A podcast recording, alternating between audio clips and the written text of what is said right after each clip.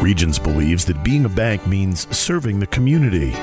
Regions is shining the light on local food banks as they feed our neighbors in need. See how you can help at regions.com slash foodbank. The Regions branches are open by drive-through or lobby appointment only.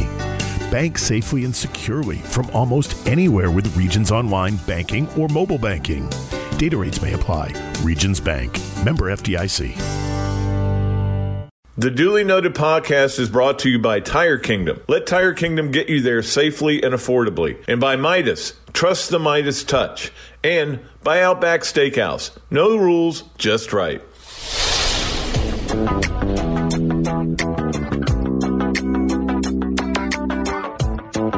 This is Dooley Noted. Everything Florida Gators with your host, Pat Dooley. Okay, and welcome into another edition of edition. How about edition of the Dooley Noted podcast or an addition of the Dooley Noted podcast? We got a a great one ready for you today. Uh, Coach Spurrier is going to join us. We're going to talk about the 1990 team and uh, just get his thoughts on 30 years ago, how that team was able to do um, all the great things that they were able to do. And it's funny because I was talking to somebody about this the other day about how they put up on the wall, uh, if you remember, and there, there, there. I mean, I'm sure there are people that are very young who don't remember this, but there was a time when they put the SEC championships up on the wall. When they first did it, Coach Spurrier insisted that they put the 1990 team up there because he says, "Hey, look, I'm not forgetting these guys. They won it. It wasn't their fault. They got penalized for something they didn't do, and they they need to be honored." And so he insisted they put it up there. And Florida said, Jeremy Foley, so well, wait a minute. They weren't eligible for it. We'll put them up there, but we've got to put 84 and 85 up there too, too or they're going to be a lot of even older Gators who are going to say, hey, wait, what about the 84? They didn't want that to be a problem. And I got that point. So for many years on the wall, uh, the south end zone. It said first in the SEC, 1984, 85, and, and 90. Now, there was a big difference between 84, 85, and 90. 84 and 85, uh, there was a lot of cheating going on. The coach was fired. 90, yeah, the coach had been fired, but that team won it with its brand new coach. And, um, you know, obviously it wasn't quite as egregious what was happening. Uh, I just that was my real introduction. Now I had met Steve Spurrier. I had gone down and done a story on him when he was with the Bandits. I had actually opened up training camp uh, with the Dolphins in 1977. They had just signed him. He didn't last but a few days. Um, again, he was at the end of his career and, and went from there on to uh, private, uh, you know, a job. I think he opened a health club over there at um, on 13th Street, but this was the first time I kind of got to know the the HBC and and uh, what how important things were to him. Uh, getting a phone call after I'd written a column, I'd written a column saying, "Hey, look, it could have been worse for Florida. They could have gotten." the death penalty, or they could have gotten serious probation, uh, three years or four years. Because don't forget, 84 and 85 weren't that far from 1990. So that was a, a series of issues. Now, the 90 issue for football was really nothing. Uh, that got them on probation 90. And, and again, this had happened earlier with, with Galen Hall. Galen Hall had paid a coach out of his own pocket instead of, um, you know, he the coach needed the money. Florida couldn't come up with it. He paid him out of his own pocket. That was a violation. And of course, the big violation was allegedly he sent money over to pay child support ma- payments for uh, Jarvis Williams. Well, nobody ever could prove it was. To this day, the people that were involved in it will tell you, and that took it over there will say it was just paperwork. There was no money in it. But the NCAA, as you know, doesn't have to have proof. They just have to think you did something. So, this is a long winded way of telling you that uh, I wrote that column, and then Coach Spurrier called at seven in the morning, woke me up, and said, "You just don't get it, do you, Pat?" And I said, "What? What? Who is this again?" But uh, he was he he has fought for that team and will continue. So we'll talk about that because look, again, we're still in this same boat. Uh, this is week nine in Coronaville, wasting away in Coronaville, and um, although I wouldn't say I'm wasting away, I went to the doctor today. It was an interesting experience going to the doctor uh, to get my semi-annual physical, and I put on some pounds, and I I got to get back to work. The hard part for me, and I don't know how it is for you, is is not having the gyms open. You're used to that routine. You know, you go in. All right, I got to go to the gym. Okay, and there's there are amenities at the gym. I love to go in the steam room. I can't imagine ever going into a steam room again. Maybe in the year 25 25. I mean, I just can't imagine that going into that petri dish. Um, not that they don't do a good job of keeping it clean, but you know the whole steam situation. But you have that. There's a smoothie bar. There's this. There's that. There's a, a whirlpool. Can't imagine going in that again. But the thing is, um, it gets you in a routine, and you're able to get weight off and get exercise. I've tried walking, and I used to be a big walker.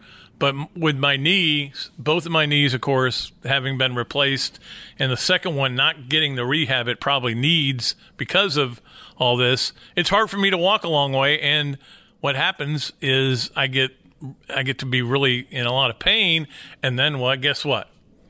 Now I don't want to do anything for three days. So I'm going to fight through it. I'm going to get this weight down, get my blood pressure back down, so I can be around to continue to do these uh, podcast, which I know a lot of you like.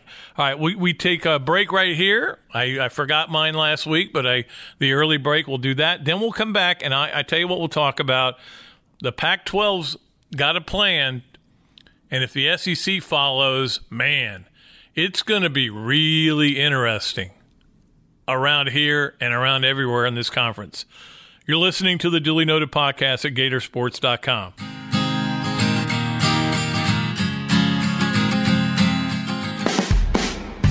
Outback Steakhouse is committed to serving communities by doing what they do best serving you and making a great steak. That's why Outback has curbside takeaway and delivery open and available, starting daily at 11 a.m. at most locations. Let Outback help make things a little easier and taste a whole lot better. Visit Outback.com for more information and to place your curbside takeaway order. And Outback will bring your order straight to your car. Or you can order delivery directly from Outback.com. You can also find Outback Steakhouse on DoorDash and Uber Eats. Hey, Gator fans. In all kinds of weather, we all stick together, and we need that now more than ever. Doors are open at your local Gainesville Midas on Archer Road and at other Midas locations throughout the country.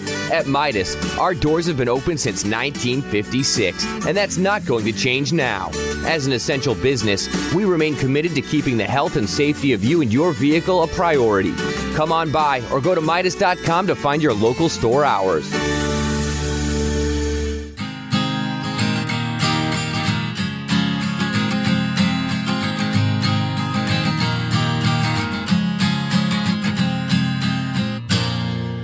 Okay, so this SE or I'm sorry, this Pac-12 plan, and and again, they, this doesn't mean they're gonna do this. They're at least this is one thing they're running up the flagpole, and that's what everything that's happening pretty much is right now. The closest thing we have to major sports being played is what Major League Baseball is doing. They've run up the flagpole uh, it's been it's been thrown eggs have been thrown at it, you know, and, and we'll talk about that in a minute. But what the the Pac-12 is considering, which makes a lot of sense, is playing only conference games and playing 11 of them. So 11 conference games, and that's all you would play. As I've said many times before, I have canceled the Eastern Washington game in my mind. Florida's not playing Eastern Washington to open the season. I just don't see any scenario where that happens it, would be one thing if it was Valdosta State, but you're not flying a team all the way across country. Um, that's just my opinion. But I, again, but what if the and this is a real possibility that the SEC goes, hey, we're only going to do conference games. Now there will be if they do that. I know that there are a lot of people in this conference that are going to demand, insist and just will do. I mean, again, there's I don't think anybody would stop them from doing it, playing their traditional rivalry games. Florida would still play Florida State. Georgia would still play Georgia Tech. Clemson would still play South Carolina, although South Carolina might say, yeah, we're good. we're good. We don't need to play them. Uh, I'm trying to think of other. Kentucky and Louisville would still play. Um, some of the other schools really don't have that. Their rivals are all within the conference so they may not uh, feel it necessary. As we know, Tennessee, Vanderbilt do not have those kind of out of conference rivalries. Missouri doesn't really have that one that they're playing. Kansas is not scheduled. Um, who else? Ole Miss and and Mississippi State are rivals. They don't have that other rival. Really, LSU doesn't.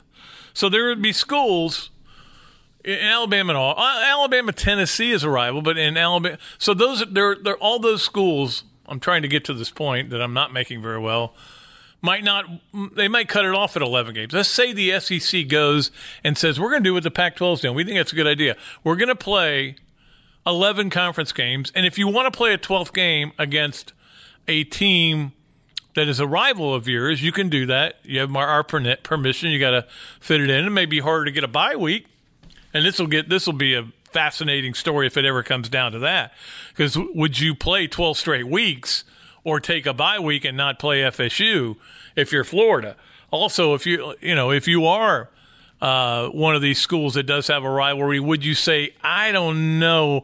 We're good with 11 because we don't want to take a chance on losing to a rival and not making the playoffs.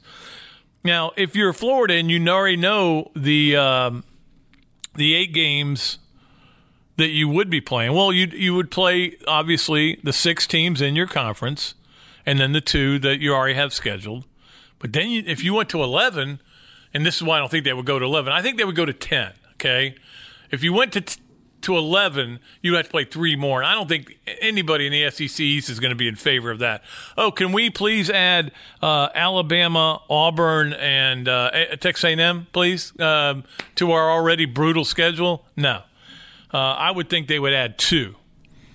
And the question is, how are they going to divide them up? They'd almost, the only fair way would be to put them all in a hat.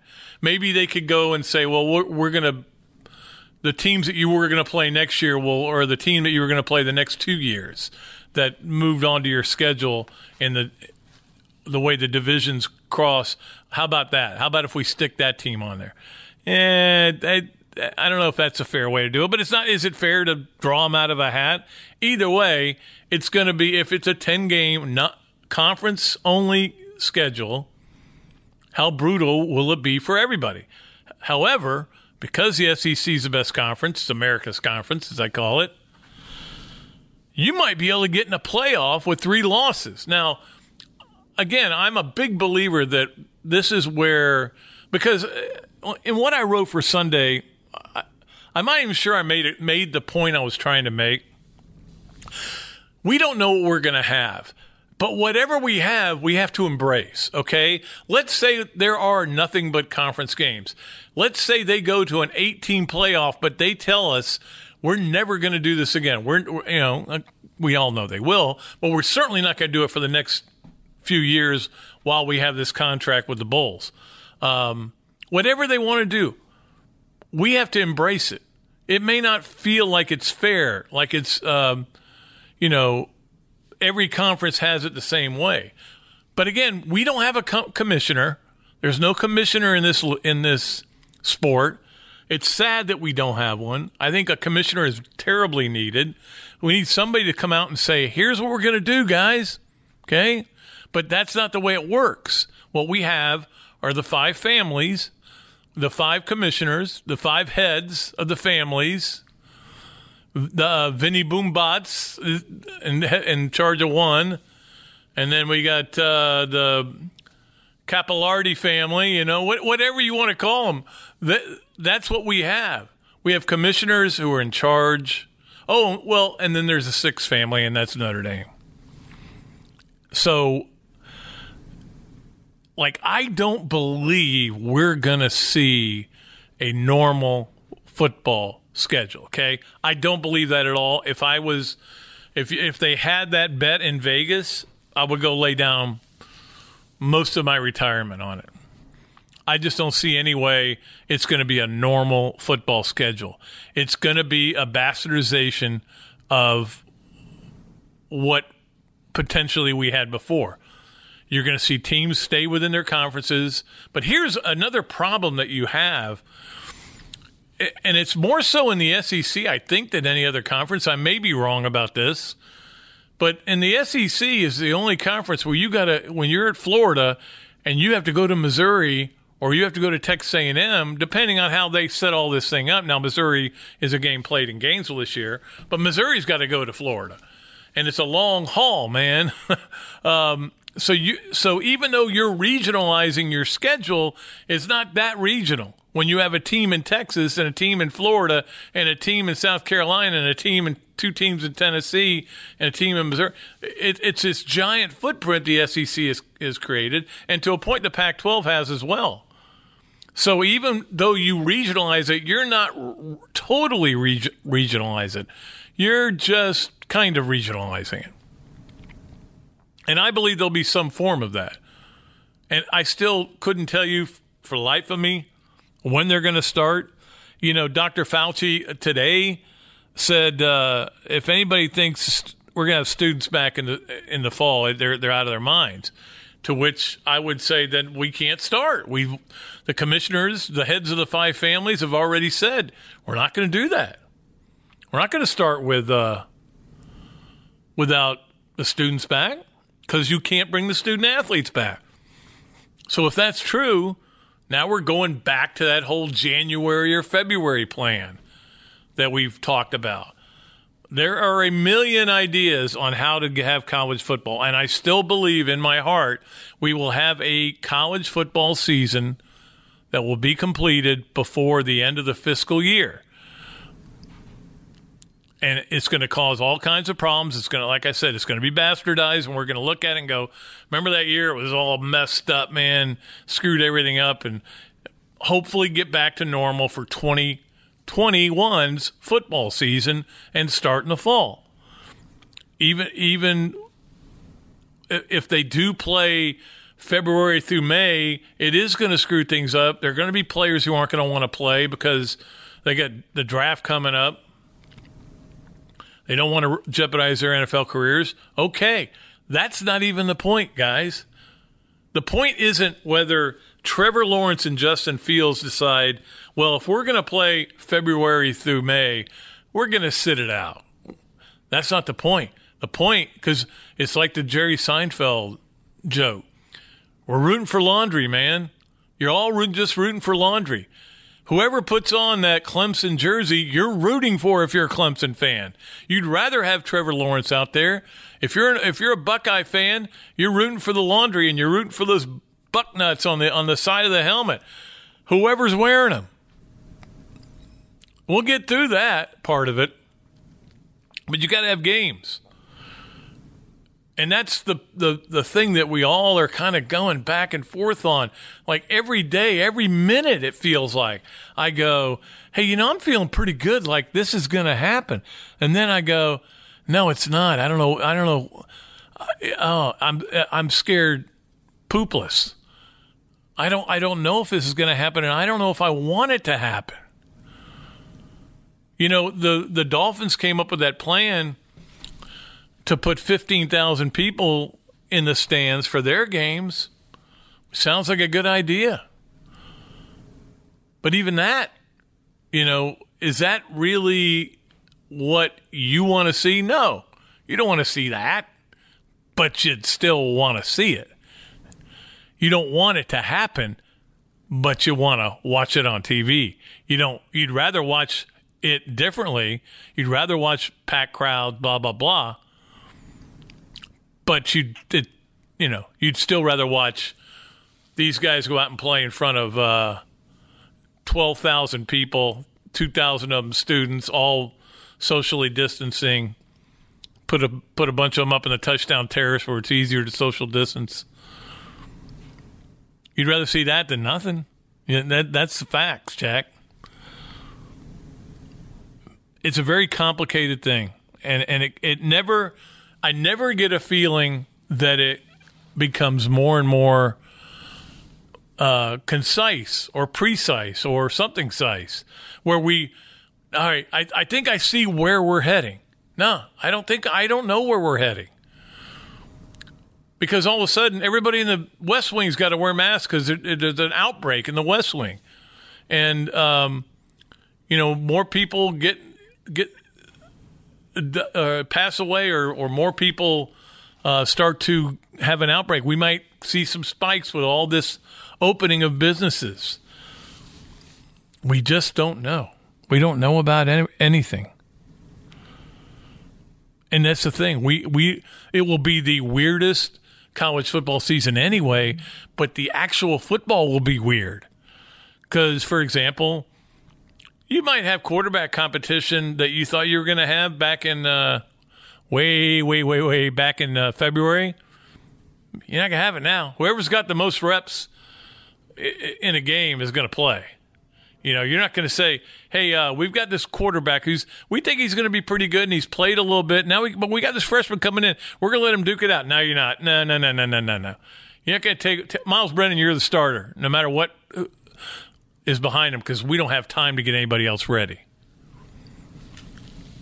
You know, I was really looking forward to seeing what Dan Mullen was going to do with Emory Jones this year and how he was going to implement him into the game plan and what kind of cool plays they may run. No, I don't. Uh, not so much. They're probably just going to run the basic offense. That's how it, it is going to be different. Now, baseball announced that they're at least running up the flagpole, and again, they're they're getting all kinds of fee, uh, blowback because the union says this is a salary cap and blah blah blah blah blah. They start getting into that. I don't want to. I don't want to talk about it, but it was an interesting plan, and it may be the one that they end up with. 82 games starting around the Fourth of July, which is fine with me. Look, I'm not a huge baseball guy, right? I love my Braves. I love the Braves more than I love any team in professional sports. I love college baseball. Um, I love going to the College World Series. But Major League Baseball, know, I'm not one of those guys who, you know, follows it that close. I love the Braves, like the Red Sox, although now they've been exposed as cheaters. I don't know. But 82 games is fine with me. You can play 32 for all I care. Just just play games, get them on TV, let me have something to watch, and then settle it. Settle it with the championship. Uh, th- they're going to expand the playoffs. Yay! More teams get in. Yay! Purists are going to complain about it. Oh, good. The purists are the problem. The purists are the problem with baseball. Purists are the reason that people don't. The, the sport has just had this a massive decline in popularity because the purists don't want it to change. It needs to change. It's a million things. I could, I could give you a list of things Major League Baseball needs to do to get people to start watching. Your purists are dying off, okay? They're talking about universal D, uh, DH. Fine. I don't particularly care for the DH, but it's got to be the same in both leagues. That is the dumbest single dumbest thing baseball has done. To have a rules rules that are different depending on which league you're in and depending on which park you're in and depending on which park you're in in the playoffs in the World Series. Dumb. Okay? But the bottom line with all this is that baseball better get this done. No matter how much they want to sit there and complain about money, Major League Baseball players should take whatever they're offered and and just do it. Just do it because otherwise baseball is really going to be in trouble. You've got a chance to be the only game in town to trot your guys out there even if the stands are empty. Pipe in noise, put cardboard people in the seats. Be all fine. It's baseball. Baseball, Ray people will come, Ray, even if they're not allowed in the stadium. But you're going to be the game. Everybody's going to be watching you. you might get people to like baseball again. You don't do it, you're done. You'll still have baseball. There'll still be Major League Baseball. There'll still be the leagues. But you, you're you're done as an as a competitive entity. That's my opinion. All right. Kind of been going off here a little bit, but let me uh, take a break, and we're going to bring on Steve Spurrier, the HBC, a, a man uh, I don't really consider that many head coaches to be personal friends, but Steve Spurrier I, I do consider to be a friend. We've we've had a lot of uh, I could tell stories all day about Steve Spurrier and some of the things he's done for me. Uh, but I'll let him talk about the 1990 team. We want to let him do that today on the show, and uh, appreciate everybody for listening in. As I told you last week, we're planning on going up to j- end of June with this podcast. Man, it, it is hard. It's going to be hard to keep. It's not hard to find the guests because guests are sitting home doing nothing too. But it's just hard to come up with topics of conversation. You know, we had a big meeting on trying to figure out how to come up with story ideas, and one of them I came up with was a great idea, but I, I started working on. I'm like, this is too much. I, I don't think this will work.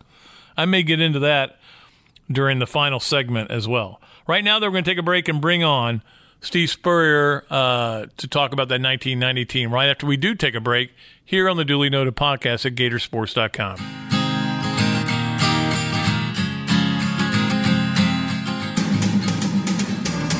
Tire Kingdom is open to serve your auto repair needs at all 190 plus locations throughout the state of Florida.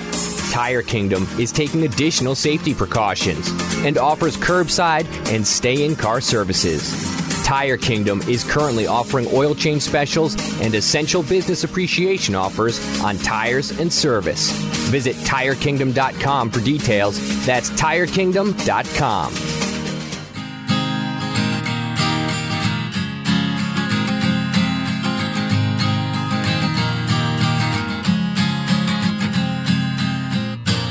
Welcome back to the Dooley Noted podcast. It's a real pleasure to be joined by the head ball coach, uh, Steve Spurrier, uh, over at the beach, which I'm sure uh, he's been kind of going back and forth between uh, Gainesville and uh, Crescent Beach. But you got a beautiful day over there, don't you, right now? Yeah, it's uh, yeah, it is a pretty day. Uh, I usually work out inside. I got a little stationary bike over here that I pedal around for about 25 or 30 minutes, and uh, I may go out and hit a few golf balls later on today. But uh, yeah, it's a good, uh, only an hour and a half from Gainesville, so it's good to have somewhere to go back and forth to. Yeah, well, we wanted to talk today about the 1990 uh, football season because that was uh, obviously 30 years ago, right? The the anniversary's coming up. It's hard to believe it's been that long, but uh, think about when you go back to that and you got there and when you started meeting with players and something. Did you know what you had talent wise? Did you know what what they were able to do? Pat, I tell people all the time, I inherited a loaded team. we were loaded on defense. We returned eight starters uh, from the year before, and that defense was number three in the nation. Total defense number three in the nation. Gary Darnell and his coaches, uh, oh, they had a they did a super job with them, and we had, like I said, eight of those starters coming back. So the defense was already there. The offense was really there too. We had. Uh, all two or three seniors in that offensive line. Cal Dixon, uh, Bromley, I think Mark White and Isham. They were like juniors. Tony Rao. Uh, so we had you know fourth and fifth year guys in the offensive line, and we, all we had to do was find a quarterback, and he was already there. Shane Matthews was sitting on the dummies during practice the year before, and uh, finally he got a chance, and all he did was become the SEC Player of the Year, his first year he ever played. So, uh, and the receivers were there. They just hadn't had any much of an opportunity. Ernie Mills, I think he played nine or ten years in the NFL. Tre Everett, Terrence Barber, a bunch of guys, and Kirk, Kirk Kirkpatrick. He was the leading receiver on the team at tight end. So that the talent was there, and all we had to do was just sort of convince our guys we were good enough to win the SEC, and and uh, they believed it and set a goal to go do it. So that was uh, that they they sort of set the pace for, for all those other championship teams in the years to come. You know, it was interesting because obviously you had Emmitt Smith uh, when he when you got there, and he decided not to come back. And uh, I'd heard a lot of stories about this Errict Rhett guy. He's he's gonna he's unbelievable, um, and and he turned out to be. But what was it like having the conversation with Emmitt about whether he's going to return or not? Yeah, it was. Uh, it was different for Emmitt. Uh, every Gator in the world was telling him, "Oh, please come back, please come back, Emmitt. We need you. Come back." Blah blah blah. And uh, so when I sat down and talked with him, uh, I said, "Emmitt, this is a decision you got to make. Uh, you, now you're obviously a first round pick, and if you come back your senior year and God forbid you got a serious injury of some kind, then that would not be a very smart thing to do. So I, I don't want to be a coach that ever tells a first round kid to come back and play. I've never did that in my life. So I put it completely in his corner, and I think he sort of thought I didn't want him. But uh, shoot, I'd love to have him, but I, it had to be his call, not my call. And uh, so I just gave him all the options of uh, of going pro or not. Years later, I saw him, and I said, hey, it worked out pretty good. You going to the Cowboys, didn't it? As he was a leading rusher in NFL history. And he said, yeah, coach, it worked out pretty good.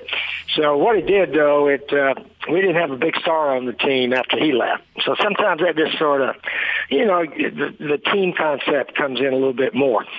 And, uh, and, and so we had no real preseason All Americans. I don't think, although Huey Richardson might would have been. I don't. I'm not sure. And uh, we, we sort of eliminated the star syndrome that maybe had been on the the, the team the last few years or so. Yeah, well, how did you get though those guys to believe? Because this is this has been a program, not just uh, the last couple of years that just never seemed to be able to get over the hump. You mm-hmm. you know back in the years, right? Especially I remember '68, the headline in the Gainesville Sun after they fumbled it seven times at North Carolina. The headline in the Gainesville Sun: "Wait till next year." You know that was always the motto. So what? How did you get convince them to buy into? Hey, we can win and we can win big. Mm-hmm. Well, I think the first thing. Uh, I showed them some uh, film uh, of our Duke team, and uh, and when those guys looked at all of our Duke players and said, Coach won a championship with these guys, uh, surely we got a chance to win a championship here at Florida with the guys we have. I mean, we didn't have a player on defense at Duke in 89 that even played in the NFL. We didn't have a single one. Uh, we had two or three on offense that played a few years and had a, a tremendous wide receiver, Clarkston Hines, and offensive line was still one of the best I've ever coached and won at Duke. They're right there in the top five of some of our great offensive lines at Florida Florida, certainly. But uh, so the players looked at that and, they sort of looked at each other and say, "Hey, coach won one with these guys. I know we can win one with if, if we, you know, if we really set a goal and put our minds to it and let's go do this thing." So we did. We set some goals. I I learned uh, as a coach actually up at Duke to to start setting goals before the season. Write them down, put them on paper. All the players put a piece of paper in their locker or wherever, and uh, we don't talk about them too much as we go through the year. Just occasionally, hey, our goals are all still out there. Uh, let's let's keep going, and then there's sort of a plan in there on how to achieve your goals. So. Uh, we we put the plan in place. Uh, and uh, away we went, and that team uh, accomplished uh, well just about all of them. We won the regular season SEC. We didn't get to a bowl game, so we didn't get a chance to play for a bowl uh, championship or anything like that. And we did not beat FSU. We didn't hit all of our goals. We we we set about seven or eight goals every year there at Florida.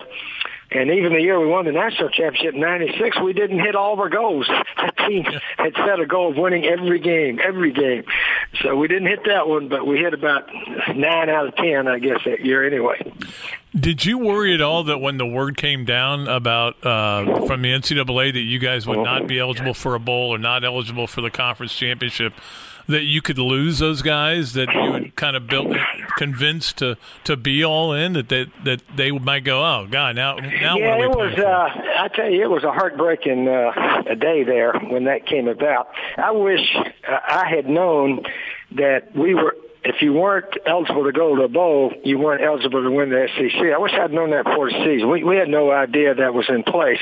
I remember going to the infraction hearing out at Colorado Springs, Colorado, with some of our ads and our lawyers and all that at the hearing, and. uh I, I wish I'd mentioned, you know, take away scholarships, don't let us play on TV, do something, but uh, allow this team to play for the championship because it's a team that's capable of winning uh, the SEC. And, but I didn't do that. And, uh, and and really, the infraction committee, Pat, they thought they were giving us a light sentence of no bowl game. Yep. You know, well, you're not going to the Poulan Weed Whacker Bowl that year. they didn't think we had a good team.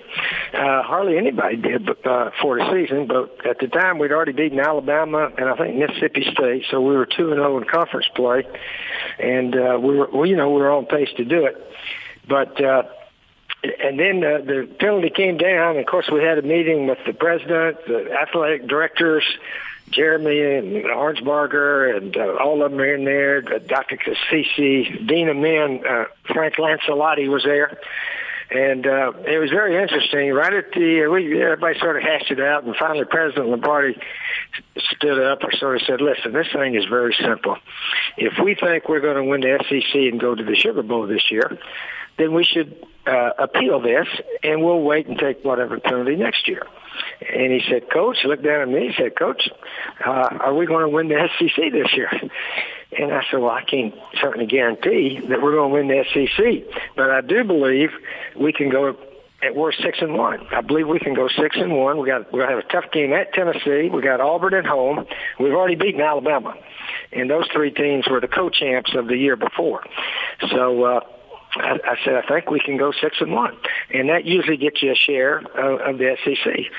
So, uh, so anyway, Dean Lancelotti spoke up. He said, "Wait a minute, time out. Are we crazy around here? We have not won the SEC in 57 years, and we're two and zero in conference play, and all of a sudden we're dumb enough to think we're going to win it." What's wrong with us? Let's take this penalty and get it over with. And uh, you know, in a way, he had a point. Hadn't won one in 57 years, so uh, uh, the consensus was let's get it over with and uh, and and move on. And, and that's probably at that time that might have been the most logical thing to do. Uh, so I had to go talk to the team that afternoon before we went to practice and so forth. And I said, "Here's what's happened," and I told them exactly what had happened. That we're going to accept the penalty. We're not going to bowl. And I said. Uh, if we win the SEC, you won't be recognized. But I guarantee you, I will recognize you guys as our first ever SEC championship team. I will always recognize you guys if we go win this thing, okay? And they sort of looked at each other, and I said, you know we're going to win a bunch of them. We're going to win a bunch of them here. They all looked at me and said, hey, coach and these guys, they're going to win a bunch of them. Let's go be the first. And uh, so they they sort of put that penalty behind them, and and uh, we got ready to play, and uh, and you know went six and one. Had a bad loss at Tennessee, but Tennessee got beat by Alabama and had a tie, so we had the best record, and uh, we finished on top in the SEC.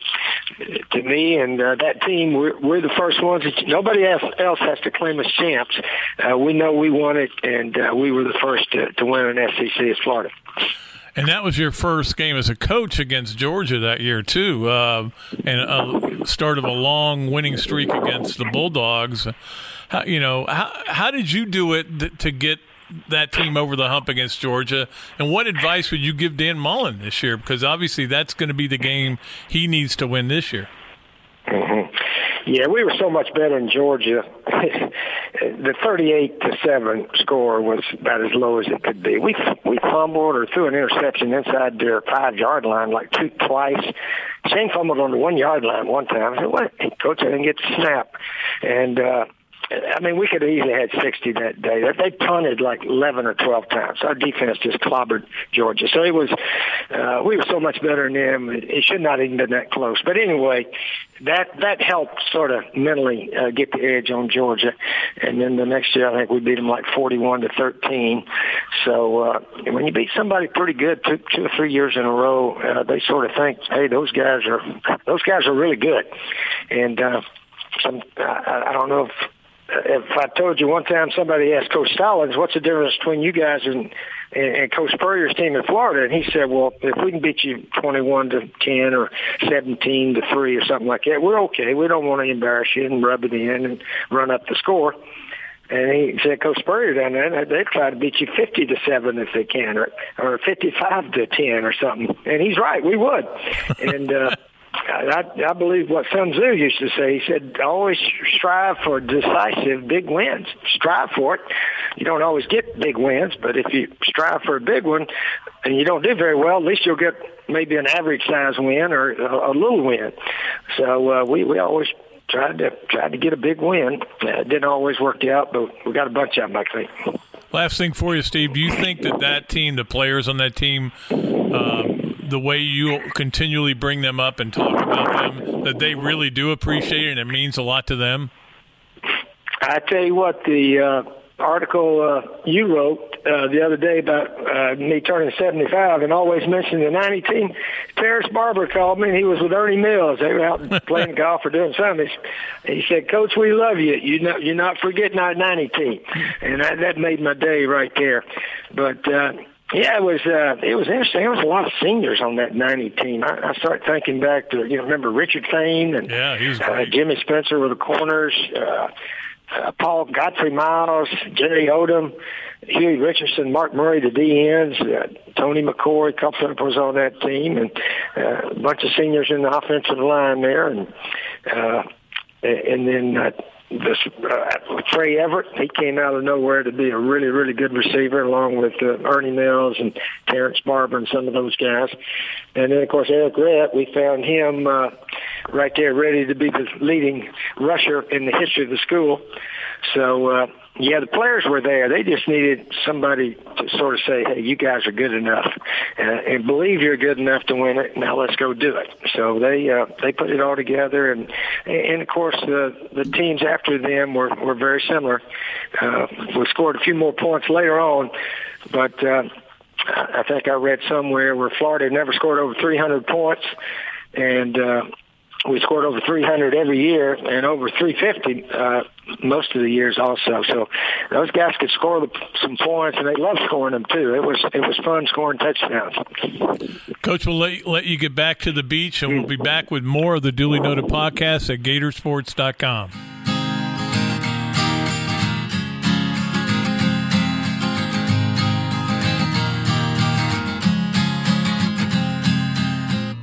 Okay, thanks for um, to Steve for coming on. Um, it, it's funny. One of the stories he told me a, a couple years ago was about the freshman. I've told this story um, to clubs I've spoken to, but um, when when he first got to Florida and they were having camp, and one of the players says, "Hey, coach, tonight's the night we shave all the freshmen's heads."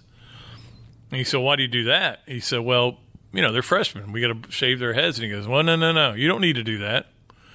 So they're part of the team. They're as much a part of the team as you seniors and juniors and whatever are.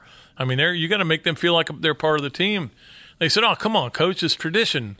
And Spurrier said, yeah, so's getting your ass kicked by Georgia every year. We're changing a lot of traditions around here, uh, which is a hilarious story. But that team in 1990, I know is special to him, and what a year they had. All right a few things I wanted to talk about, and then we'll get to three things. I am getting a little hoarse. Um, one is uh, SEC Media Days, what it might look like. And I've looked, I've, I've really been thinking this through. Robbie and I talked about this. If we don't I, like Atlanta's probably not happening. It's, I, I, think it's just a matter of time. In fact, it wouldn't surprise me if I looked at my phone after this podcast and they said we're not doing it. Uh, but they're going to have to do something, and I came up with this idea of doing just doing them individually. All right, you have four the first day, three the second day, four the third day, three the last day, just like they do there. But you do them at the campus sites. Look, there's no reason why Dan Mullen can't be at a podium with some media people uh, socially distanced, you know, in July uh, much like the White House briefings. Of course, that may be a bad comparison since now they're having issues uh, with some people testing positive, but you could do that. And you could even do it, you could take it even further and say, okay, we're going to have one in in Atlanta with four teams. That's going to be one. Now, the question is, well, would we travel there with what's going on? I don't know. I'm, I'm just spitballing ideas here.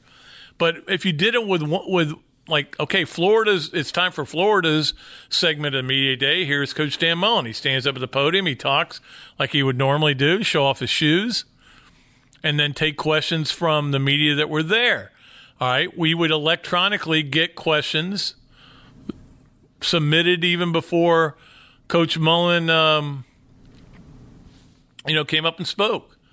And I, you know, me and Robbie and, and some of the other people, Nick, Chris Harry, would uh, would okay. This comes from um, Pat Forde, Sports Illustrated. He wants to know if you are planning to use Emory Jones more this year. Okay, it wouldn't be as good, but it's like I, I'm saying about everything. Nothing's going to be as good. Okay, being as good is over for a while. Not having a pools open is is not good either. You know, I'm I'm not real happy with that. Not having, not being able to go to the uh, to restaurants and and sit around in a big group. All that stuff that we're talking about, all the stuff we're giving up. This is just another thing we have to give up. It's not going to be as good. It's not going to be perfect, but at least it would be functional, and you would have for the media boys. And first of all, you would have content for the SEC network, but for the media boys, we would we would be able to watch on uh, on on um, what you call it on TV on the SEC network. After after the Mullen one's over, we can sit there and watch uh, Ed Orgeron do his, and we could have already submitted a question for him, and, and somebody would ask it. You know, I mean, there's a way to do it, I, and I think that's what they're going to have to come up with. Just uh, SEC media days virtually, but not Zoom. Zoom is not the answer. Not, uh, Zoom's been a great tool for a lot of people, including me, but Zoom is not the answer. I think that was the name of a song. I know there was a Who's Zooming Who, but Zoom is not the answer. Maybe, no, I'm just making that up. So we'll see what happens there, okay? Another thing that I was thinking about today I have not seen the last couple episodes of The Last Dance. Um, I just was tired that night and went to bed early. Um, and I kind of forgot about it. To be honest with you, I kind of got a little tired of it, but I'm going to go back and watch the last two. I may even do that tonight. I, I saved that and the SNL. I think both of those things I could I could watch tonight. Give me something to watch. But I thought about this if you did a last dance, and I, I included some of them in my column, but I even thought even more about it. Like if you did a documentary, what would I like to see a documentary on? And I and I involving the Gators. And one thing I would love to see it on is that time period between. And I would I would actually start it with the 2005 SEC basketball tournament. Okay. It's one of my favorite memories in Gator sports history. 2005, Florida's, Florida's playing Kentucky. Florida's never won the SEC tournament. Kentucky's going to kill them. They got all the fans there. Here comes the big blue run. They take the lead. Uh oh, here it's, it's all. Florida comes back and beats them. Matt Walsh, David Lee play ridiculous. Starts there. And you go through 05, uh, baseball, College World Series finals. Then you move into 06. Now, there's all other kinds of things intertwined in here in that, it, you know, Matt Walsh and Anthony Roberson declare for the pros during that this time period. Uh, Pat McMahon two years later gets fired. So all this stuff, and you take it through the football championships and the Heisman and the and the basketball championships and Urban quitting and coming back and quitting again right up until the end of 2010. I would love to watch that documentary. Maybe I should do it. In fact, I would love to see Jeremy Foley write a book about that. And if he wants me to sit down with him, I will take a year off from the newspaper to do that. I think that would be if he would only if he would tell all the stories, all the stories about all the things that happened between 2005, March of 2005 through, I guess it would be um, the, the, probably the Outback Bowl of 2010 season. I guess it was literally in 2011. That stretch, most amazing, crazy, all everything that could happen happened stretch. Uh, I, I, I wouldn't mind seeing a, a 30 for 30 or something like that on the departure of Ray Graves. Ray Graves, one of the most beloved guys in Gator history, right? They pushed him out the door right before the 09 or the I'm sorry, 09 69 season. Then he goes 9 1 1. He's like, "Hey, I don't want to leave." And they go, "Yeah, we got to we already brought there, we're bringing this guy in, Doug Dickey." And Doug Dickey and then the failures of Doug Dickey. That would be I would that would be a pretty cool cool one. Um I would love to see a 30 for 30 on the whole Norm Sloan Galen Hall investigation. Talked about it a little bit earlier. And because we were in the middle of it, we we had five people working on that one story when the NCAA was in town. It was unbelievable, and how Norm got caught up in it and got um, he was defiant and all this. It, it was I would I would pay to watch that. Maybe not that many other people would, but the first of those three would be the best one. You got to admit. All right, it's time for three things. It's time for three things.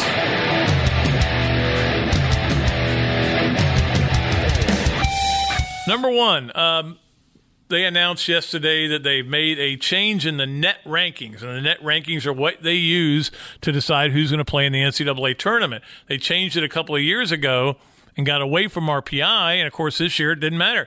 Net rankings we were studying, in Florida was in because of the way the net rankings worked out for Florida, and the way they work out the best is if you win. Especially if you beat good teams, uh, it's it's who you play, where you play them, um, you need to win some of those games, uh, but don't beating patsies is, does you no good. Well, they dropped three of the five elements of it, and they kept one of them, uh, which is, is, a secret formula. So there's no, there's not going to be any, um, I guess, um, you know, there, there's going to be a lot of mystery, but there's not going to be any. Um, I can't think of the word. I blow. I, this is, keeps happening to me. I, I am getting so old. I can't think of words sometimes. Transparency. When it comes to this, look, they'll they'll put out the net rankings. They do it every day. Fine with me. I don't need to see somebody else's version of them, and we'll be able to track teams. But it's still going to come down to this: Do you play a tough enough schedule? Do you win enough tough games? Do you go on the road and play tough games? Do you play neutral site games against good teams? That's all you got to do. It's still pretty simple. It's really not hard. It, they have comp- they keep complicating the way they pick the the college basketball teams, but it's really not that hard. Look at their schedule. Look and see who they played. Look and see where they won. Look and see if they're playing better at the end of the year than they were earlier. Pick your teams. It's not that hard. Number two, a shout out because I got a guy who got a shout out that I never in my life thought I would see. Saturday Night Live. Now, I told you guys this a while back that you could hear my voice asking a question on HBO, and that was one of the highlights of my life on that uh, Florida football thing that they did where they went to the four schools. I've played with Sister Hazel. I've been I played Augusta National and I've been on HBO technically. okay. But to be on Saturday Night Live, that would be the ultimate. And my man, Preston Tucker, was on Saturday Night Live. I'm sure he wasn't aware of it until people started blowing his phone up. But it was a funny joke. The, the uh, announcer, Michael Che, was talking about how they'd started the Korean League, and uh, but it's being televised by ESPN. They're going to have a hard time with these names. And he gave two names like Singwon Chung Dang again, I, I don't know. I don't remember exactly how the names were pronounced, and they're going to have a hard time pronouncing it, and of course Preston Tucker, and and the it was a joke, but Preston Tucker, man, I love Preston Tucker. He was such a great player, such a great player, Florida, and he's been on Saturday Night Live. In fact, they use his mug with the Korean League. Well done. I've probably screwed up a name and probably said something in Korean that was a curse word now, so I don't I don't speak the language. Sorry. And finally, number three, um, I would be remiss if I didn't mention not only the passing of Little Richard, who was a, was really the inventor of rock and roll, started it all. Uh, Beatles. Look, he influenced the Beatles probably more than anybody, and that's that's a W right there. Excuse me, but um, also Jerry Stiller passing away. Jerry Stiller, like I'm old enough to remember when he and Anne Meara uh, were a comedy team. You see them on Ed Sullivan. I had their album.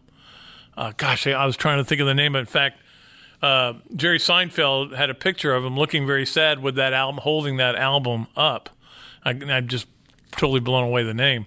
Uh, then he becomes, of course, Frank Costanza, Arthur Spooner, one of the funniest guys on TV, and just a real comic genius uh, knew how to play it. I, I, his death really made me sad. He gave us Festivus. He tried to explain the chicken and the egg and the rooster theory. There are so many great moments with him, and uh, sad to see him pass away. So, on that somber note, we will get out of here. Appreciate everybody for listening in. I know, hey, everybody stay safe. Don't get crazy just because some things are opening up, okay? still keep the restrictions, still socially distance, still wear masks in public. You're not protecting yourself, you're protecting me. You're protecting people around you. That's why uh, you know, that's why you wear it. It's it's not to protect yourself. So be good. Be good to your to your fellow man. And uh, we'll be back next week with another Dooley Noted podcast. So I hope you guys are uh, up for it, okay? Thanks again for listening. Thanks to Coach Spurrier. We'll be back next week with another one. Till then, this is Pat Dooley, sports columnist of the Gainesville Sun. I am deep, I am way back, and I am out of here.